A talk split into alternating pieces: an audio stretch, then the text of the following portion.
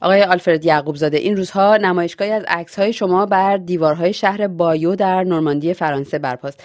اگه ممکنه یک مقدار درباره این عکس ها تعداد اونها و نحوه انتخابشون توضیح بدید. بفرمایید خواهش می‌کنم.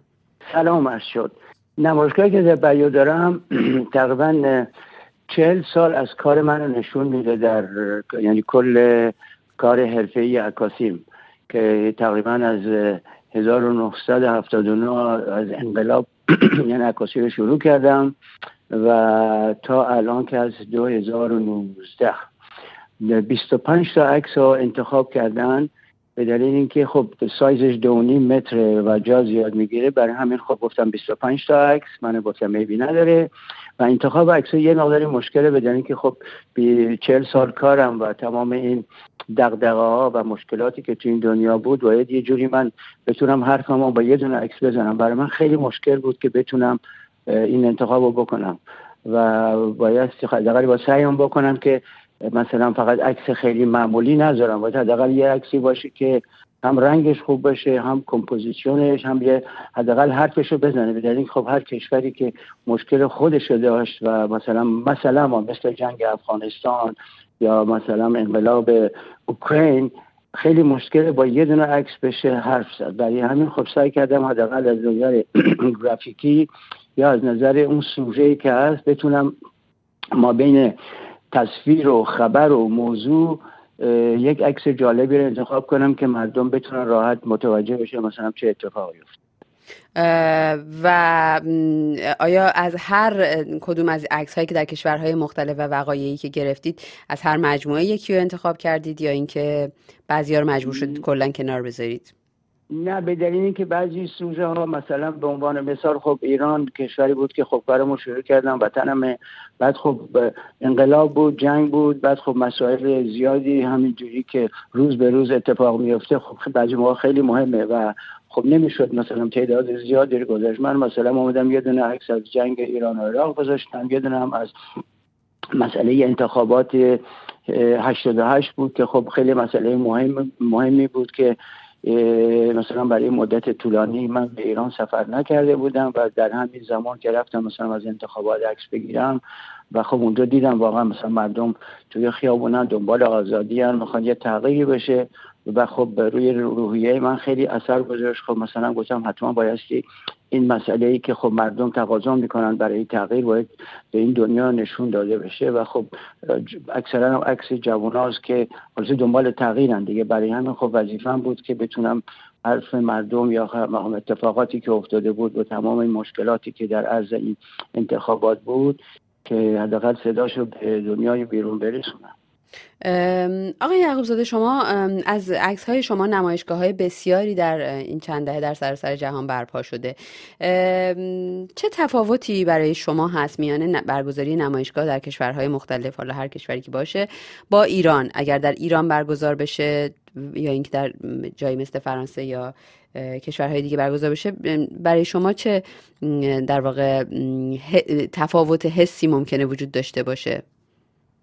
خب برای من خب اگه مثلا نمایشگاهم تو ایران باشه خب حداقل این رابطم با ایران با مردم ایران خیلی مهمه که حداقل مثلا بدونم واقعا من چی کار می‌کنم و خب نتیجه کارم در از این چند سال چی بود؟ برای من خب ایران مثل خانوادمه حالا کشورهای خارج فرق می‌کنه. خب یه عکاس یا یه هنرمند یا هر کسی خلاصی کاری می‌کنه باید کارش به نمایش بذاره مثلا به غیر از این خب کارمون توی مطبوعات چاپ میشه و خب اون سلیقه که هست با مطبوعات و با نمایشگاه خیلی فرق می‌کنه. حداقل یک مسئله بیشتر روابط عمومیه که مردم به کارمون بیشتر آشنایی داشته باشن.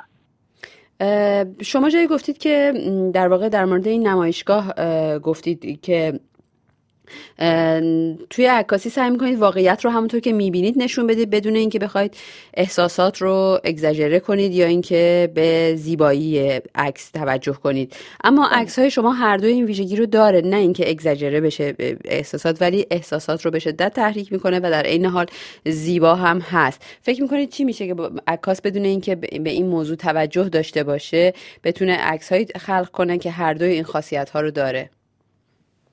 خب این یکمی کمی مشکل به اینکه یه مقداری خب من زندگی رو دوست دارم و خب خب یعنی تقریبا تحصیلاتی که کردم بیشتر مثلا به کار مثلا تحصیلاتم به کار هنری مربوط مربوط به مثلا مجسم سازی کردم نقاشی کردم مثلا dessin کردم برای همین همین رسم بود.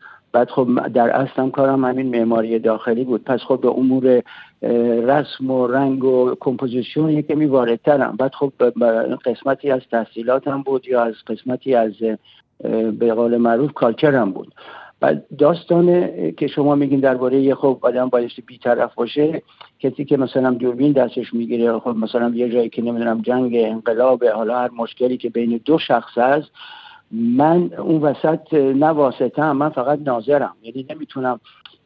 ممکنه از یه نفر خوشم بیاد از یه ایدولوژی خوشم بیاد یا بدم بیاد. این مسئله شخصی منه. نمی‌تونم مثلا به مردم تزریق کنم که بگم این آقا بده این خانم خوبه. پس برای من من بایستی بیطرف بمونم. دقیقا من مثل کار وظیفه یک دکتر رو دارم مالکایی ندارم. دشمنه یا دوسته باید هر دو رو برم شفا بدم. می‌دونی هیچ موقع نمی‌پرسم شما ایدولوژیتون چیه؟ بعد توی کار عکاسی هم برای من همینه. من دوست ندارم نظر بدم یا اینکه مثلا بیام جبهگیری کنم. پس سعی می‌کنم دقیقا این مسئله رو مثل که خودم رو توی آینه می‌بینم آیا خوشگلم یا بیریختم. هیچ مسئله این نیست. مسئله منه. بعد واقعیت این دنیا خیلی حساسه. من باید سعی کنم بیطرفانه کل این مسائل رو ببینم و این مسائل این واقعیت رو به مردم منتقل کنم. و خب کار زیبایی هم این دنیا خیلی زیباست. یعنی این دنیا بر من مثل یه دونه گلستان میمونه. گل است و بلبل است و آسمون آبی هستش همه چیز است پس اون ماییم که این دنیا رو مثلا آلوده می‌کنیم و خب مشکلات هم که ایجاد میشه تقصیر طبیعت نیست تقصیر انسان هاست. پس سعی می‌کنم این دوتا رو با هم ادغام کنم که حداقل یه تصویر زیبایی از این دنیا بدم شما طی بیشتر از چهار دهه عکاسی تجربه های زیادی رو از سر گذروندید. در لبنان مجروح شدید توسط حزب الله گروگان گرفته شدید و عکس هاتون شهادت میدن که شما به عنوان عکاس شاهد صحنه های بسیار تاثیر انگیز و تلخ انسانی بودید در این سالها. همچنان که های این نمایشگاه شما در شهر بیو در فرانسه هم خودشون به تنهایی نشان دهنده بخشی از تجربیات شما هست. چه چیزی در این سالها باعث شده با وجود این در واقع تجربه هایی که داشتید و سختی هایی که در کنار این لذت هایی که در واقع روایت کردین از سرگذراندین باز هم بخواید این کار رو پیگیری کنید. خب ببینید این دنیا مثل دنیای ماست یه روز آفتاب یه روز بارونه یه روز برف ما به زندگیمون ادامه میدیم. نمی‌تونیم مثلا بگیم من فقط فصل تابستون رو دوست دارم یا فصل زمستون را این چهار فصل قسمتی از زندگی انسان هاست و اتفاقاتی که توی کارم میفته من در اصل مثلا الان توی مثلا من در یمنم اونجا درگیری بین مثلا دو گروهه. این مسئله من نیست و من کسی دعوت نکرده برم اونجا. حالا ممکنه منو بگیرم بزنن یا یه دونه توپ بغلم بیفته. و این یک مسائلیه که من این مسئولیت رو قبول می‌کنم و در اصل کسی هم محکوم نمی کنم اگر منو اسیر گرفتن خب بگیرن. اگر خب منو زخمی هم شدم خب شدم. اونجا جای من نیست. اونجا خونه من نیست. اونجا موضوع سیاسی مثلا شخصی من نیست. من اونجا یک مهمان ناخوانده میرم حالا با خوبی بدش باید بسازم و نبایستم شکایت کنم. تا زمانی که مثلا بتونم یک گزارش خوب تهیه کنم و بیام اینا مثلا به مطبوعات بدم و اونام بتونم منصفانه این گزارش رو منعکس کنم خب من وظیفه ما انجام دادم و به هیچ کس خیانت نکردم و به هیچ کس مثلا یعنی داستان رو یه کمی چی بهش میگیم یعنی عادلانه نشون دادم. برای همین خب این وظیفه هر خبرنگاری است که مثل یک دکتری است که بایستی کارش رو مثل یک انسان صادق نشون بده یا خلاصه یه نفر رو بتونه شفا بده. بعد این وظیفه یک خبرنگار منم این مسئله رو قبول می‌کنم که آدم منصفی باشم. شما آقای یعقوب زاده عکسای بسیاری داشتین که تحسین شدن و مورد توجه قرار گرفتن. بعضی از عکساتون هم نمادین شد مثل عکس حسن جنگجو پسر بچه که در جنگ ایران و عراق حضور داشت که این عکس البته مورد استفاده تبلیغاتی توسط جمهوری اسلامی و حزب الله قرار گرفت اما برای تماشاگران هم بسیار تاثیرگذاره.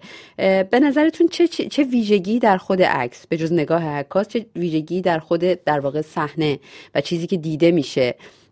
توسط عکاس باید وجود داشته باشه که باعث بشه عکسی که گرفته میشه اینطور نمادین بشه. حقیقت من موقعی که این عکس گرفتم مثلا مثل عکس های دیگه از برای من مثلا خب عکسی که می‌گیرم در اصل من نمی‌تونم قضاوت کنم. قاضی مردمن یا مطبوعاتن که یه عکسی رو چاپ می‌کنن. بعدا خب مخاطب میان مثلا خب درباره این عکس صحبت می‌کنه تشویق هم می‌کنه یا مثلا میگه این عکس مثلا اشتباه شما نباید این کارو می‌کردید خب در از این چهل سالی که گذشت خب من الان دارم می‌بینم هر روز از این عکس استفاده میشه ازش قدردانی می‌کنن قدردانی می‌کنن من آدمایی دیدم که مثلا به من مثلا اصلا نمی‌شناسم. مثلا میگم مثلا آقای یعقوب زاده آلفرد مثلا دمت گرم مثلا واقعا من با عکس تو زندگی کردم. موقعی که مثلا نمی‌دونم چل, چل سال بودم یا 60 سال الان هستم این کتاب مدرسه من بود. مثلا بعضی هم میگن این عکس روی دیوار خونمون بود. هنوزم من به خاطرم هست.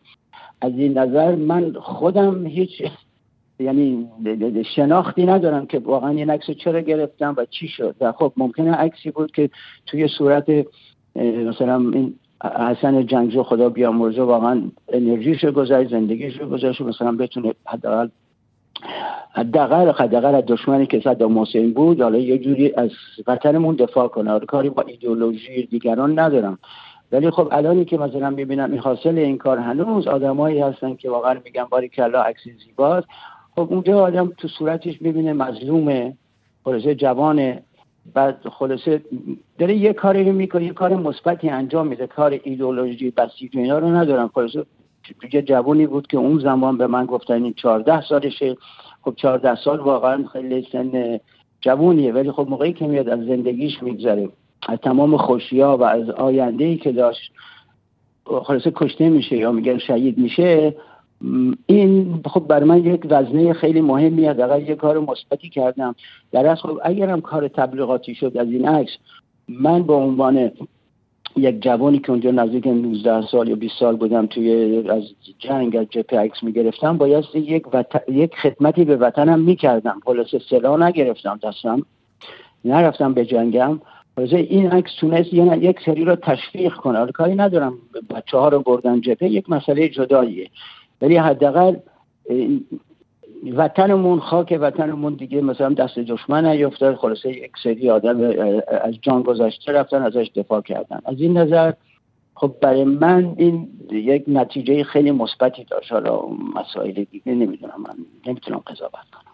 درسته من یک سوال دیگه می‌پرسم بیشتر وقتتون رو نمی‌گیرم. آقای یعقوب زاده شما زمانی عکاسی رو شروع کردید که این کار اینطور همگانی نشده بود؟ یعنی حالا هر کسی این امکان رو داره که با موبایل عکسی بگیره اون رو برای همه دنیا به اشتراک بذاره. به نظرتون این چه تأثیری بر کار عکاسی حرفه‌ای می‌تونه داشته باشه؟ کدام موبایل یا؟ نه اینکه انقدر همگانی شده و همه امکان عکس گرفتن و به اشتراک گذاشتنش برای همه دنیا رو دارن. آیا بر کار عکاسان حرفه‌ای تأثیری می‌ذاره؟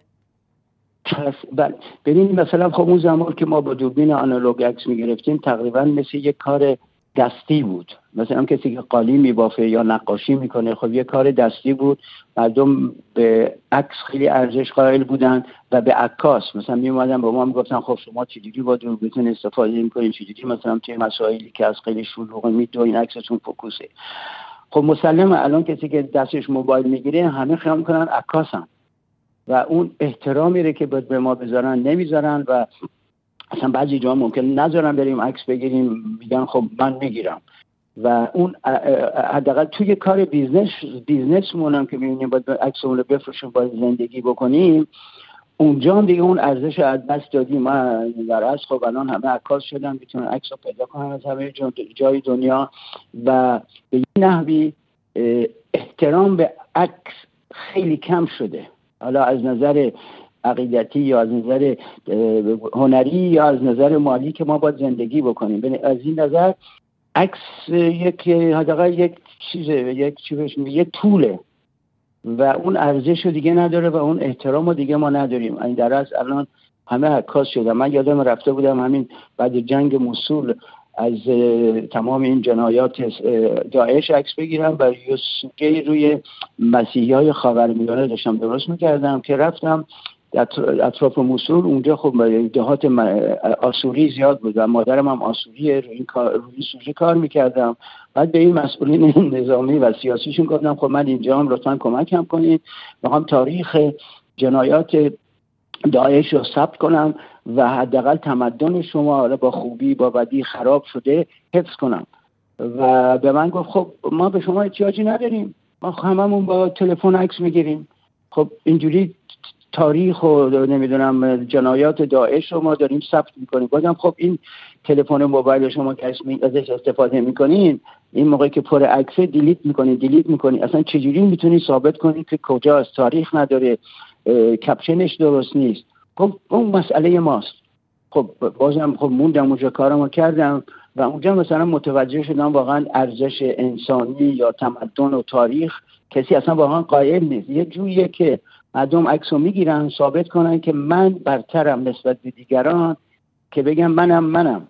و حالا خب اتفاقی که تو این دنیا مثلا جنایاتی که داعش انجام داد به تمام نمی‌دونم چند چندین کشور خاورمیانه نمی‌دونم تعداد هزارها آدم ها مثلا کشت. خب باید اینا سخت بشه جنایت اینا. ولی بعضی آدم از روی خودخواهیشون و تلفن که دستشونه همه چیز فراموش می‌کنن و مسئولن در قبال همین کاری که کردن به دلیل اینکه آینده احتیاج داره به سند سندی یعنی برای در آینده یک درسیه برای دیگران که این مسئله تکرار نشه. و زیاد خوب نیست برای برای ما به دلیل اینکه میگم همه عکاسن دیگه. حالا کاریش دیگه نمیشه کرد.